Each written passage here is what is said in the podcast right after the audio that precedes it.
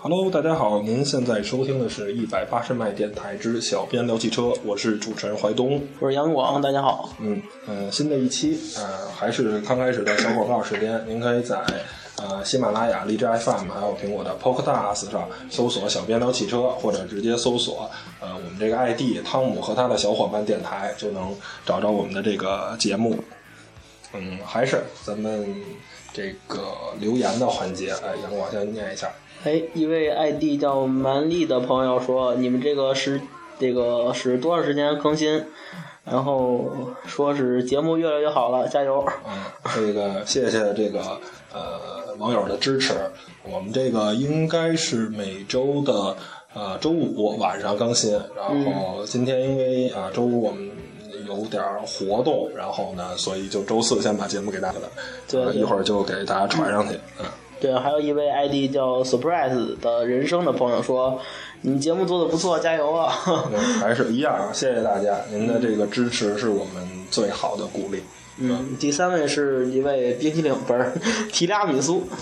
你你你刚才不是吃过饭吗？怎么又想着吃了？那个没吃甜点。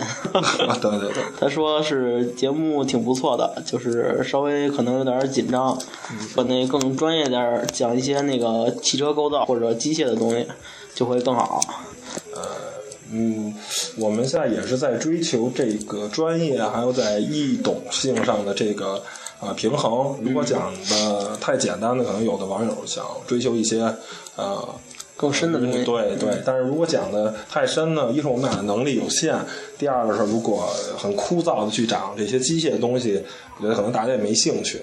是您要是真的想特别了解机械方面，我觉得您可能买两本书看，比听我们俩白话强。对，强多了，确实。嗯，还是我剩下这两条我来念。嗯，是好像是老朋友啊，苟欣欣说啊，喜欢汽车啊，在 Podcast 上今天把所有的我们这上传的播客都下载了。呃，背景声音太吵，主播的声音倒有点听不清，而且这个副主播啊，也就指了杨广，笑点有点低，就是 不停的笑，又开始了。呃，还是希望越做越好。呃，也希望大家能一起做播客。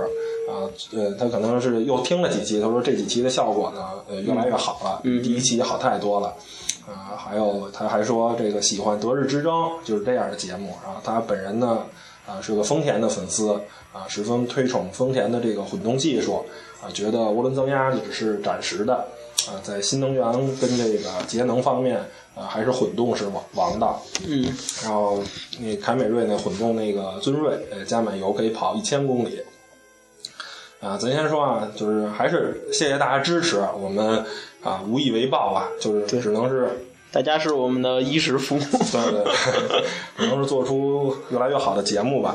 然后关于混动技术呢，我我怀东也是这么认为的。我觉得呃，用涡轮增压来降低排量税，或者是呃提高动力的话，对对，我觉得可能混动。比他们可能更好吧，更更省的这个燃油。然后还有一个叫 Terris GH 吧。然后这位网友呢说，呃，请问，呃，为什么很多人说涡轮增压只是呃目前的一个趋势，以后就没有那么流行了啊？涡轮增压的好处跟坏处，呃，对车的发动机磨损会增加吗？然后油耗也会增加吗？比如一辆 2.0T 的车跟一辆 1.5T 的增压车，呃。是否也能达到二点零的排量动力？哪辆更省油？它应该是二点零自吸啊。对对对，然后为还有什么是双涡轮？跟普通涡轮有什么区别？是，呃，这个涡轮车首先啊，最大的好处，我们也是多次在节目中就说过了，就是降降低汽车的排量，对，保证动力的前提下降低汽车的排量。就是明码的数字一点几，一点几点。对对对，然后呢，好处呢就是降低排量税。呃，在中国现在排量税肯定是。啊，最关键的，嗯，但是呢，趋势这个问题我也说了，现在呃，电动汽车，包括新能源汽车，呃，混动汽车这些越来越多的新技术呢，走入了呃更多的厂商，那么可能涡轮增压呢，呃，不是唯一厂商躲避排量税的方法了，哎，所以呢，这个呃，可能以后会。百发百花齐放，百家争鸣吧。可能不同的厂商用不同的技术，日系呢可能偏混动，然后德系呢可能是偏涡轮增压这个。啊，涡轮增压呢，呃，肯定是比自然吸气的增加了这个涡轮这个机构，肯定是结构呢要更复杂。然后同时呢，呃，大家都知道涡轮增压都是烧全合成的这个机油，肯定呢保养费用也更贵一些。然后双涡轮呢，它这个其实就是两组涡轮，更贵了。嗯，对，更复杂机机构。然后有的是两组涡轮的尺寸不一样，一个大涡轮，一个小涡轮。小涡轮呢，呃，因为它需要的这个废气更少，可以在更低的转速时候就介入工作；而大涡轮呢，是给这个高转时候用的。也有是两个涡轮一样的，也是呃，这个低速的时候呢。使用一个涡轮，然后这个高速的时候啊，使用两个涡轮，哎，大概就是这么一个，呃，这这这个道理。那呃，我们下一个环节，还是读车文时间啊。五月五日，这个蓝鲸财经记者在啊平台的微博称啊，二零零九年啊，曾经要收购这个悍马，没成功的这个四川著名民营企业腾中重工啊，宣布这个破产，哎。但是呢，这个现在这个官方啊，腾中重工表示啊，停产这事儿呢绝对没有，哎，啊，这是无稽之谈。嗯，啊，公司呢整个运营状况呢，一切还都是非常正常。嗯嗯，这个这是留言是吧？还是真？应该是吧。其实就是怎么说呢？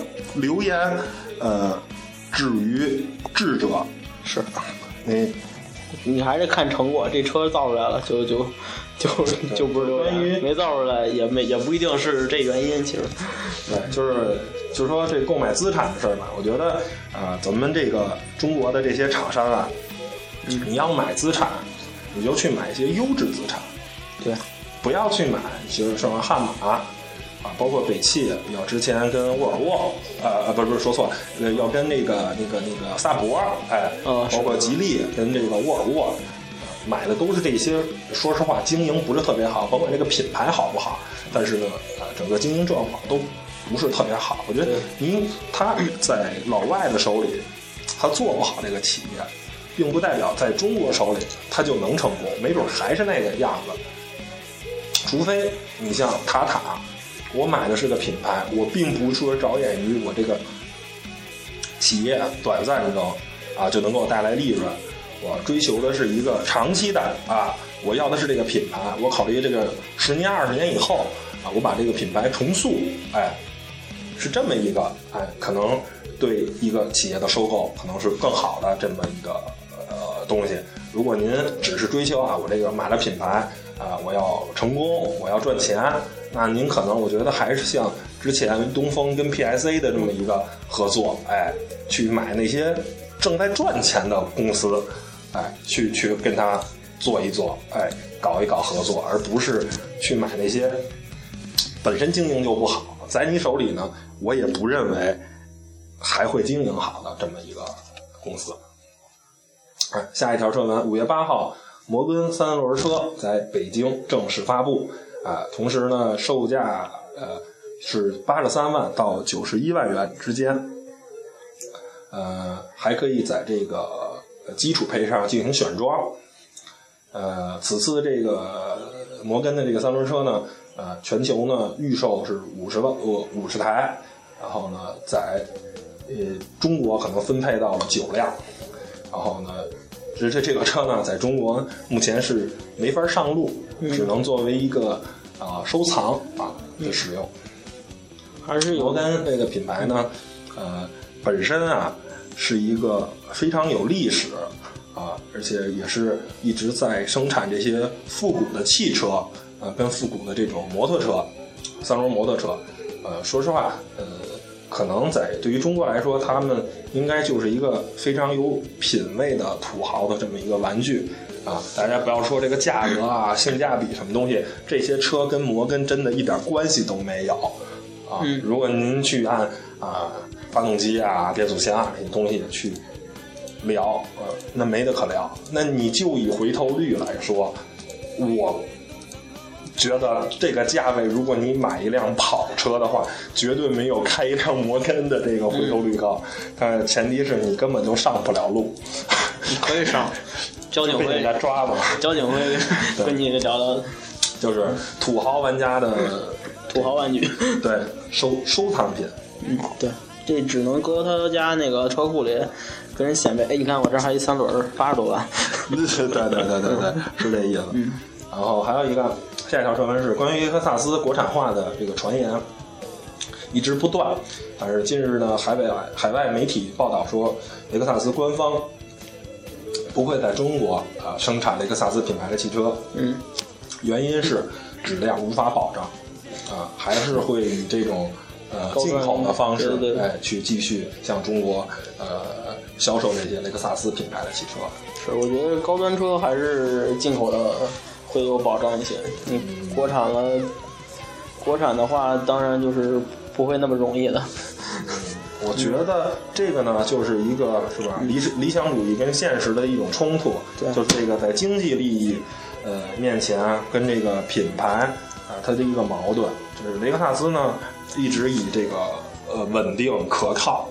是吧？这个全这个故障率极低的这个呃数据来来来在标榜自己的品牌，但是呢，呃因为你采用只在日本生产，嗯，价格很贵，你在全球的市场，尤其是在中国吧这么重要的市场，它销量并不好。其实你可以，我觉得可以学一些 ABB、奥迪、奔驰、宝马，它也是呢，只把高端汽车作为进口车型，那对。S 七还有 A 八，哎，但是我像这些低端的汽车，哎，就是五十万哎或者六十万以下的这种中低端之类的。哎，对我进行一个哎国产化，对。这样的话呢，就是大概最少能有一个百分之二十左右的这个汽车市场呃售价的这么一个对呃能能能能有一个下降，这样呢市场会好一点。比如说像雷克萨斯那个混动汽车 CT 两百，它跟这个呃普锐斯是完全的一样的动力总成，对一个我觉平台对，我觉得你像这种轿车，哎，它去做一个国产化是没有任何问题的。是，对你都二十万左右。对对，二十多万、三十多万，是不是？这无所谓呃，ES 这种车型，我觉得做一个国产是没有问题的。但是你像 LS 那些或者 LX，哎，那些高端车百万级的，哎，您可能还是继续选择进口来保证它的品质，是吧？这些百万级的这些买主，可能也不是很在意这个百分之二十的这个啊、降价。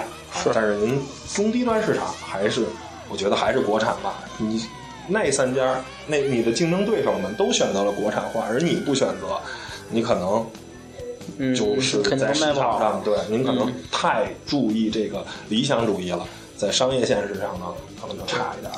还是向那些大厂丰田了之类的学习。嗯然后，好，下一条车文啊，国外媒体报道，宝马的 i 系列啊，就是那个 i 三和 i 八啊，将会新增呃一款叫 i 九，这款车呢最快将于二零一六年亮相。啊，这个 i 九的定位呢是一款四门的运动型车，呃，是基于 i 八的平台打造。啊，新车呢还会继续使用这个碳纤维来减轻车重。动力方面呢，跟 i 八是一样的，有一一台 1.5T 的双涡轮增压发动机和电动机，哎组合而成。嗯，最大的功率可以达到362马力，扭矩呢是570牛米。哎，嗯，不错。对、嗯，这个就就看它的价了。混动呢，呃，这种超级跑车肯定是未来的，我相相信，呃，肯定是趋势，这个是毋庸置疑的啊。法拉利、保时捷还有迈凯伦这三家超级跑车都选择了通过混动，呃，来降低油耗。对哎，包括就是就算是超级跑车，你也要为环保做一些事情。而且呢，电动机呢最大的好处，它就是啊没有扭矩的低扭的这个延迟。比如你那个挪个车，你就不用打火了，对对对就靠电动模式哎 挪了。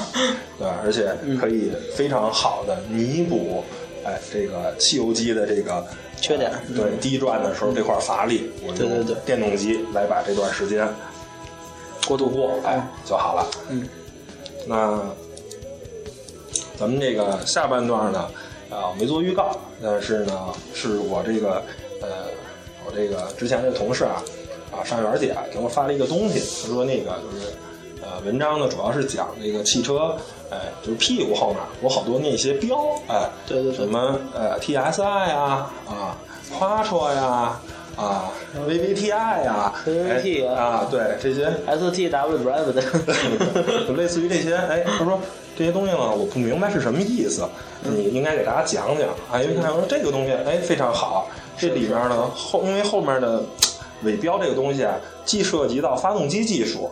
哎，也涉及到驱动形式，是还涉及到这个车系，哎，是一个哎非常有意思的东西。那我们一会儿随意写的，这个对，我们一会儿呢，可能给大家讲讲这些东西。嗯啊，咱先稍微听会儿歌，我们稍微休息一会儿，好吧？嗯。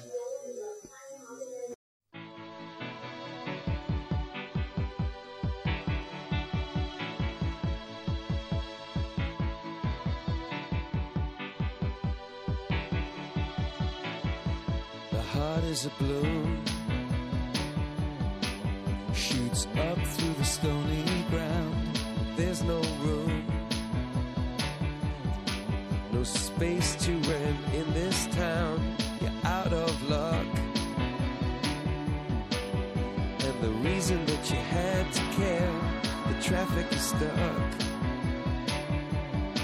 And you're not moving anywhere. You thought you take you out of this place.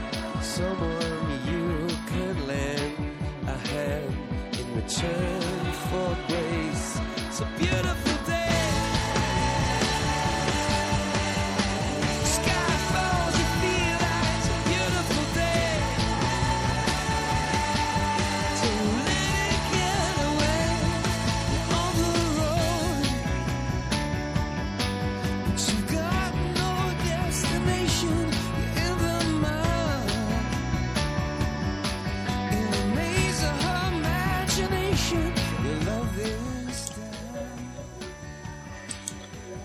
Hello，大家好，我们又回来了。嗯，等我，别这么吃饱了就无精打采，跟大家打一招呼。Hello，我是 我是 TSI。好了，那下面给就是给大家说一下那个达斯奥兔的大众的那个屁股。先 先说大众，先说大众吧，因为大众最普及嘛。对对大众第一个呢，大众最牛逼，不是？对对对，大众最牛逼，好吧变速变速箱最牛逼。TSI，嗯，这个 TSI 在国内跟国外的意思不一样。哎，在国外的这个呃，如果标 TSI 的话呢，它是指的是呃有有两套增压系统的呃分层燃烧技术。嗯，啊，两套增压系统呢，它是既有涡轮增压，还有机械增压。嗯，那今天咱既然呃，咱就做一个大的知识普及吧，我们不细讲，但是呢，讲到一个技术点，哎，咱就给大家说一个。哎、嗯，机械增压，呃，先说涡轮增压，涡轮增压就是利用废气，是吧？这大家都明白，利用废气驱动一个同轴涡轮，哎，去重新给发动机泵进更多的空气，然后呢，带动这个发动机工作，哎，那机械增压呢？它是利用这个发动机啊自身这个产生的动力啊，也是同样驱动一个，不是利用废气，啊，是利用发动机本身的这个啊发动机运动这个能量驱动的一个涡另一个涡轮啊，也是呃对呃机械增压的好处呢，就是呃因为你发动机只要一工作，哎，我就产生能量了，对。我可以在非常低扭低低扭的时候就可以已经开始往里泵进空气，提高燃烧效率了。但是涡轮增压呢，你的废气达到一定的数量，哎，我才工作，就会有一个涡轮的迟滞。嗯，对，就是注重高扭，涡轮增压，然后两个各有各有特长吧。各有特长，人家大众呢很牛，我把两套呢我都搞在一起了，哎，对对对，高低扭都有。是，但是呢，就肯定这个发动机啊，我们没有查参数，但肯定很重，因为它有两套系统。那涡轮也挺沉的。对对对，不如对我没准两条涡轮还得有东西带动那涡轮。我对我相信这个 1.4T 的发动机重量没准相当于2.5或者3.0差不多自吸的那个重量，我没查参数啊，胡说，但是我觉得差不多，因为 这这一套系统应该是很重的。因为那辆 Polo GTI 我今年觉得好小啊，我这我这身高比较矮的都挺着脑袋。嗯，然后在国内呢，这个 TSI 呢，实际上就指的是带涡轮增压的缸内直喷发动机。对，国产的这个发动机比较技术就是没有那么复杂，对对对就主要就是缸内直喷，从从那个传统的缸外直喷变成那个缸内直喷，然后就是更加直接，更加就是燃烧的更好。杨广讲讲什么叫做缸内直喷啊？缸内直喷就是把屁崩里，不是 把屁还行，屁屁是下一个话题。哦，就是那个一般一般就是那个先讲讲，咱们别讲那个，咱就讲普通的化油器、电喷，再讲到缸内直喷，应该是这么一个进化过程。是是，化油器就是那个一嗯油和那个空气先到那个一个发发油器不是一圆的吗？那种啊就是一个机构可能有人就是一浮子，然后在那里哗混合变成油气混合物，然后喷到一块儿灌的那个缸内缸内，然后回来然后梆一点，哎着了。工作了。对那什么叫做电喷呢？电电喷就是电动燃油喷射，它主要控制这个燃油吧，嗯就是那个喷油嘴儿，就不用没有化油器了，直接有一个电控系统控制这个喷油嘴儿。由机械呢对，慢慢向电子转变因为那个现在那电子化，呃，也对都是感谢微软这种东西的出现。电那对，然后就是。啊，我一边喷着油，然后空气再进来，就是一边喷一边混，然后再进再进去气缸再燃烧。那那最后啊，讲到最后，什么叫做缸内直喷？缸缸内边直喷其实就是把喷油嘴换个位置，然后塞到那个缸里边去了，然后空气就先进去，进去之后，然后我再往直接用那个直接喷往往那个缸里边喷，啊，就是没有气门外边气门负责进气，我这个喷油嘴负责喷油，缸内边分工更加明确，然后燃烧效率也好，就是环保了，也更加环保了。这个最后就扯到了这个所谓的这个分层燃烧技术。嗯，是这个嗯，推荐大家啊关注一个叫做三十八号美系性能控，对哎这么一位呃。呃应该兄弟吧大哥，是对，是我、呃是我非常喜欢的这个，然后呢，呃，非常好，然后自己是美系车的这个，他之前呃举过一个例子，我觉得特别形象，就是正常情况下大概是呃油气比是十五比一，这是一个燃烧对在最最完美的这么的一个大概是比例。嗯，那我如果你要想少少省油怎么办？那我就让油这个比例低一点，气的比例多。那大概呢，分层燃烧呢，就是喷了一个大概我忘了十八还是二十，哎，这么一个比例的这个对融合。嗯但是呢。这么小，就说白了，就一间屋子，你放一屁，根本就没屁味儿，对你根本就点不着。那点不着怎么办呢？一点一点放。对，就是哎，就是就不要脱裤子放屁了，就是在一个小的空间内，哎，它是在中间这个这个二十比一还是十八比一，我忘了，这个、嗯这个比较稀薄的气体中间点一个十比一的一个油芯儿，哎，非常浓，哎，这时候呢，我这油芯儿用。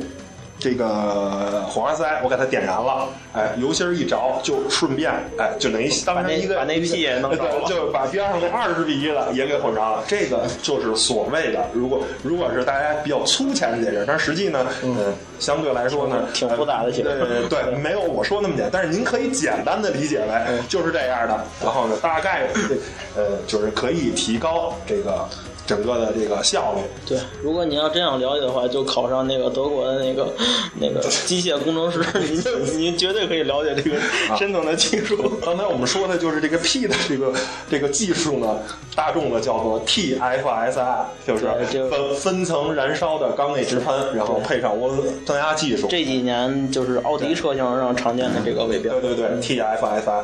嗯。好，下一个呢就是 TDI，哎，就是柴油的涡轮增压直喷技术。这个其实我们之前在节目中也说过，这才是最好的。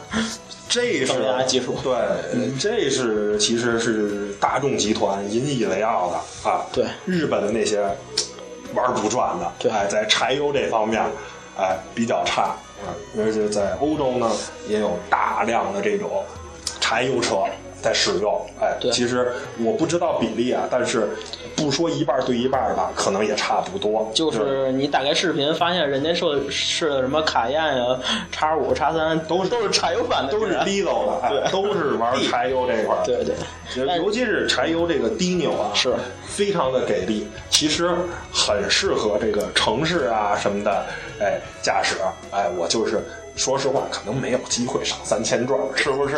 您炸高转没意义，没机会。花钱买好车，别买我。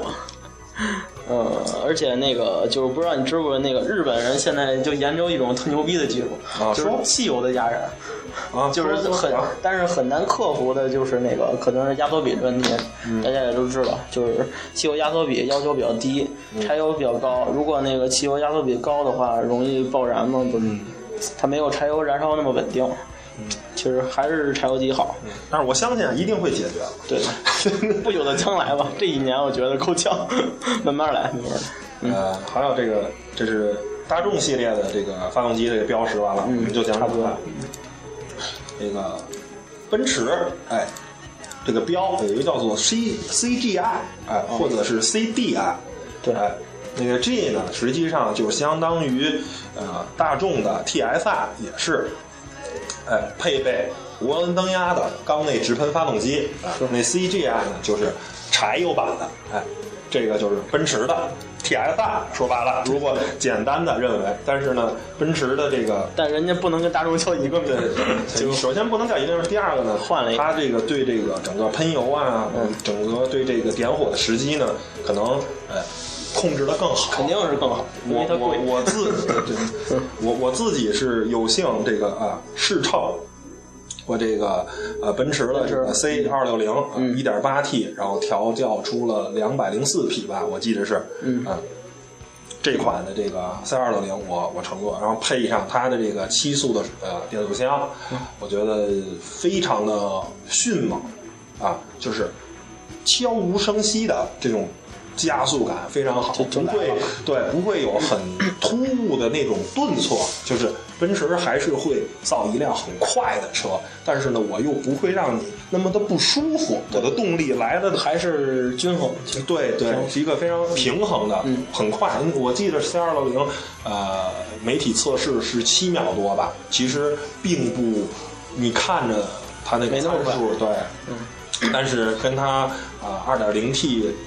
对，EA 八八八家族的那个奥迪的那个 A 四 L，还有宝马那个低功率版的三系，都不是它的对手。嗯，别忘了，它可是一个 1.8T 的发动机。而且奔驰还有一项技术特牛逼，就是它可以让就是比如呃一个吸压座本来冲程就是点一次火嘛，它可以一个就是压缩的时候，然后该那个做工程等的时候，它可以点好几次，就是让这个燃油点点点点点全给点着了，就是可能有的没着提高，对提高还是提高效率。对，还能我一下可能别的就喷一下，双把 Q Q 喷喷喷喷喷喷五机下关枪啊！对对对，就是更更更更牛对。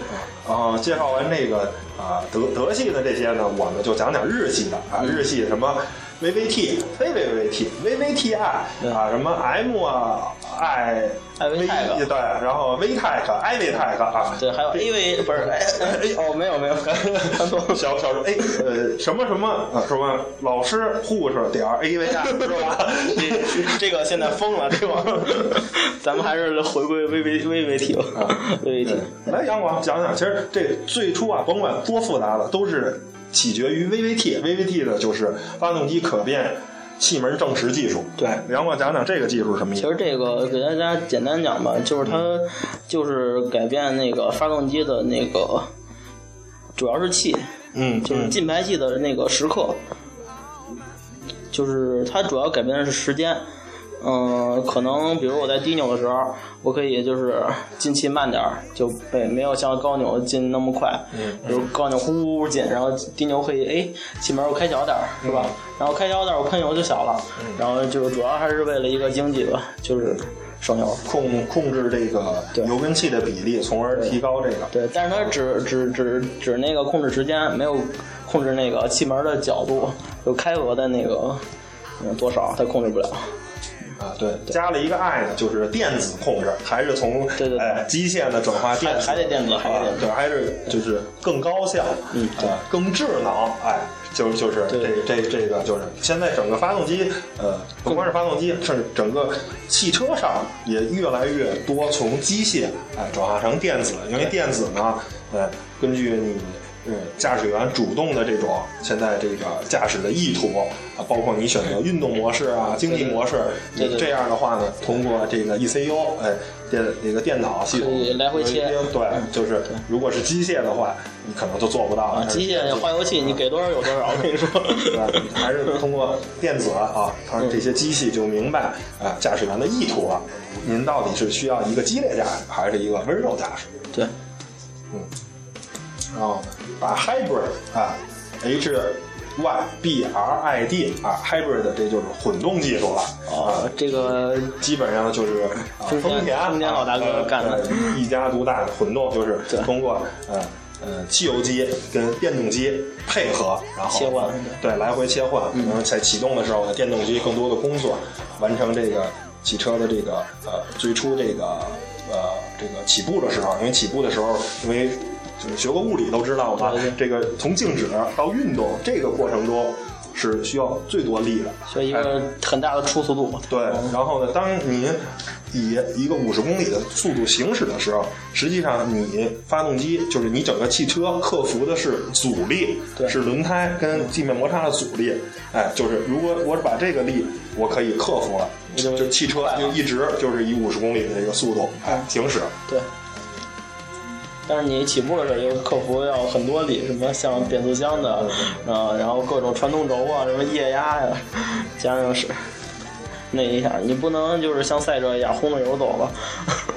然后还有这个 DM 啊，就是这个混动的跟纯电动车的这种结合啊，嗯还是就是基于这种混合动力技术啊的一个汽车，但是可能应该是类似于比亚迪秦吧啊，嗯。就是它配备了一个更大的电池组，说白了，我可能电池组足够一个汽车啊行驶五十公里或者七十公里这么一个啊更远的哎这么一个行驶距离一个续程啊，因为像呃呃普锐斯这个纯电模式只有三公里，有非常鸡肋的纯电动模式。它那是纯为了堵车用。对对对，因为你说实话，电池很重，如果你背一百公斤、两百公斤电池的话，对那你对其实这个油耗并不会有一个特别好的这么一个。换过电瓶的同学们肯定知道，那电瓶真的挺不是难的。最简单，你手机吧，我觉得你手机把电池卸了，你觉得手我机特轻，就差点扔了。对吧？就是就是这么这么一个道理啊。对对对，呃，下半部分呢，呃不是下半部分，就下面我们讲讲这个，哎，呃，就是前面都是发动机的这些代号，下面我们讲讲这个呃传动夸 quattro 对传动机构的对嗯。传动就是最有名的奥迪的这个 quattro 系统。对，引以为豪的 quattro，嗯。quattro 呢，它的核心呢，呃，是一个叫托森中央差速器的这么一个东西。嗯，啊，呃先给先给大家讲讲这个呃驱动吧，呃比较浅的讲，以后我们可能会单出拿出一期去讲这个四驱啊两这这先就简单的讲嗯啊，一般的车，您说前驱车，哎最简单，发动机直接打出动力，给前面了。哎对，给前面了嗯，后驱呢用于传动轴打到后面，哎，对，这个四驱呢，哎，如果您还分全时四驱、分时四驱，哎，还有这个什么适时四驱哎，分时四驱呢，哎，最简单啊，平时呢还是打前轴，然后中间呢通过这个呃分动箱，哎，对能连接到后轴，然后呢这个呃全时四驱呢，它是通过一个呃这个动力呢先打到得打到中央差速器，对。哎，中间有一个就是先把它收起来。对先得把动力打到中间的一个东西，然后用这个东西再分。分分配给四个轮儿，然后在这个里面呢又呃细到分到说有这个多片离合器式啊、液力扭合式，还有这个这个比较牛的啊，就是比较那个这个就是托森式对，托森式呢它是哎纯机械式的这种东西，各有优缺点吧。各有优缺点。对，啊，托森式的，我没记错的话是，呃，可以做一个百分之三十跟百分之七十的这么一个匹配。嗯啊，就是我最多可以，就是百分之三十到百分之七十前后轮我可以来回变，我可以给百前轮打百分之七十，也可以打百分之三十，但是不能是呃一九这个比例不行，它是纯机械的，呃，就是相对来说呢，啊、非常稳定，但是呢，大家有一点注注意啊，不是每辆标 Quattro 的奥迪汽车用的都是托森式，比如像它的新的 Q 三哦，它用的是多片离合器式，嗯，就是 Quattro 呢，是吧？就是大家看一小边儿是一个小壁虎啊什么的，就那个、嗯意思呢，我就可以非常贴服的在地面上。它只是奥迪的对它的四驱技术的一种命名。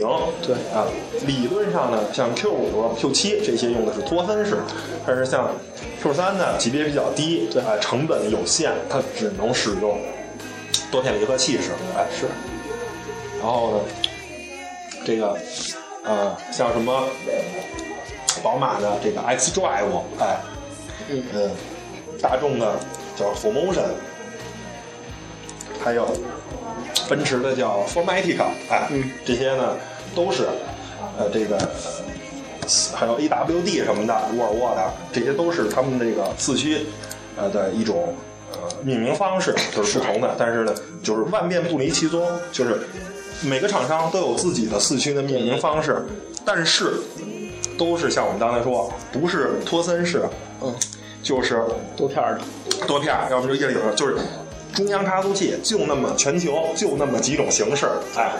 说白了，您就是就跟发动机似的，您要不然就是自然吸气，要不然就是涡轮增压，要不然就是机械增压，您甭管叫什么名儿，哎，都是这么几种进气就这形式些对对对，万变不离其宗。厂商再多不能都叫四乘四，都得对，换你得叫换个好听的名字，或者是什么，但是它可能就是对电子系统的控制啊、限滑什么的这些，哎，各有不同。对注重点不同，可能都是。注重点不同，有些像宝马的 X Drive，哎，可能比较注重这个操控，哎操控、公路驾驶，对哎，是吧？你像那个吉普可能就注重越野，哎，对对对，四它的乘四，对，然后最后啊再讲讲这个尾标，哎，你看有些车，你看奥迪 RS，哎，S，嗯，还有大众那个 R。DTR，其实德系厂这个 M，哎德系厂商你要看到 S 什么什么，AMG 啊，呃 A 什么这这什么 R，觉 就是就是我我我的印象就是俩字儿牛逼，我豁啊，一个字就是豁。俩字儿就是巨豁。S 呢，先说奥迪啊，S 呢是它对普通轿车的运动化的，简单可以认为是运动版，就是升级版，升级的运动运动版。嗯，RS 呢就是运动的运动，对，是 race 这个呃就是这个竞技哎赛道的这么这么这么一个，就是更运动，说白了就是普通运动，超级运动，哎，可以简单的。如果是 R 后面没有 S，加一八字就是最 顶级运动。啊，大众呢，这个呃 GTR 也是，就是运动，然后还有 R，哎，就是对。R 三六、R 二零，哎。大众一般就是 R，R R 就是它的最顶最顶级的，哎，对。然后宝马的这个 M 部门对，这个，M 部门呢，这比较熟悉大家对。对对，嗯，但是大家啊、有一件事儿你得了了解，M 在前，数字在后，是宝马的 M 部门。对对对，生产出来的轿车，完全为他们所调教，工厂也是他们的，就这就是牛逼的，就是是最牛逼那最牛逼的。但是如果数字简单，比如宝马的一三五 M，哎，或者是什么什么 M，就是 M 一系 M 啊，对 对，就是在后面，哎，是 M 部门呢提供一些。呃，技术上的支持吧，您可以简单认为，比如一些动力的套件啊，啊，提供一些发动机，并不是完全由他们做，对。哎，就是可以因为就是没那么豁，就跟大众的似的，呃那个对。S 跟 RS 的似的，那么这么一个区别，您就哎，大概是这么一个意思。嗯不过可能那个售价会低一点。对对对，这是这是肯定是。是前几年出的那个宝马一系 M 酷配，嗯。呃，六点零什么六点零，六缸三点零双涡轮增压那个，嗯，那还是限量版的，虽然它不是纯 M 一线 M，哎，我这限量，而且还是操控乐趣啊，都动力并存的，嗯然后呢，最后有个奔驰的 AMG 哦啊这是我这是我的最爱了。，AMG 对这个这个确实看着就这几个字儿，奔驰设计都猛对猛，就是也是它的这个呃，它的属于改装车部门，它的它的自己的改装车，对，改自己只改奔驰据，说是啊，嗯，每辆的这个 AMG 的这辆汽车都有呃自己的工程师去组装他们的发动机，嗯，然后最后呢，工程师还要在这个发动机上啊签下自己的名字，属于这个就跟开小灶似的，哎，我对我对我专专门能造这么一辆啊。那个运运动化套件的性能的跑，就是也不是跑车，轿跑那种感觉的车。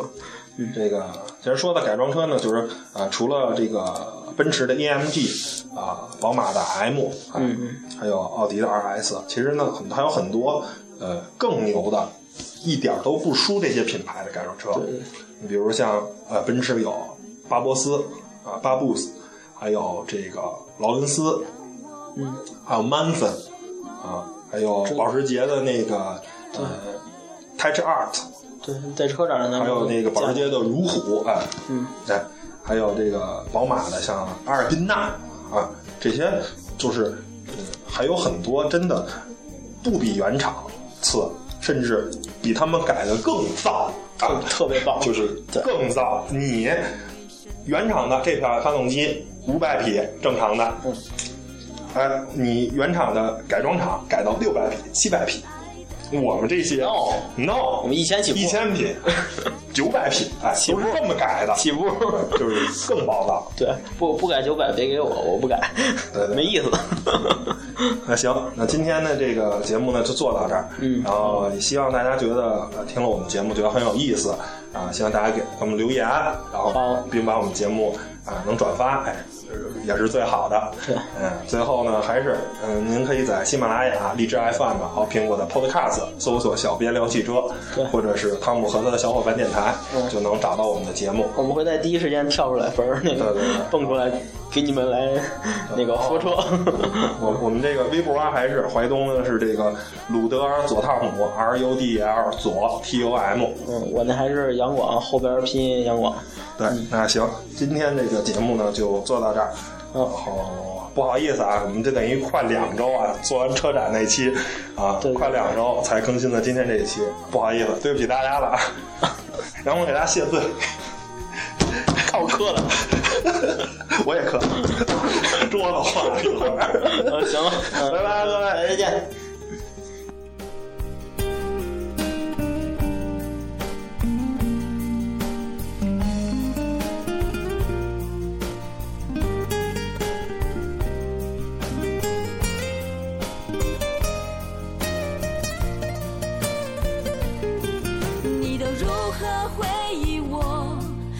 笑或是很沉默。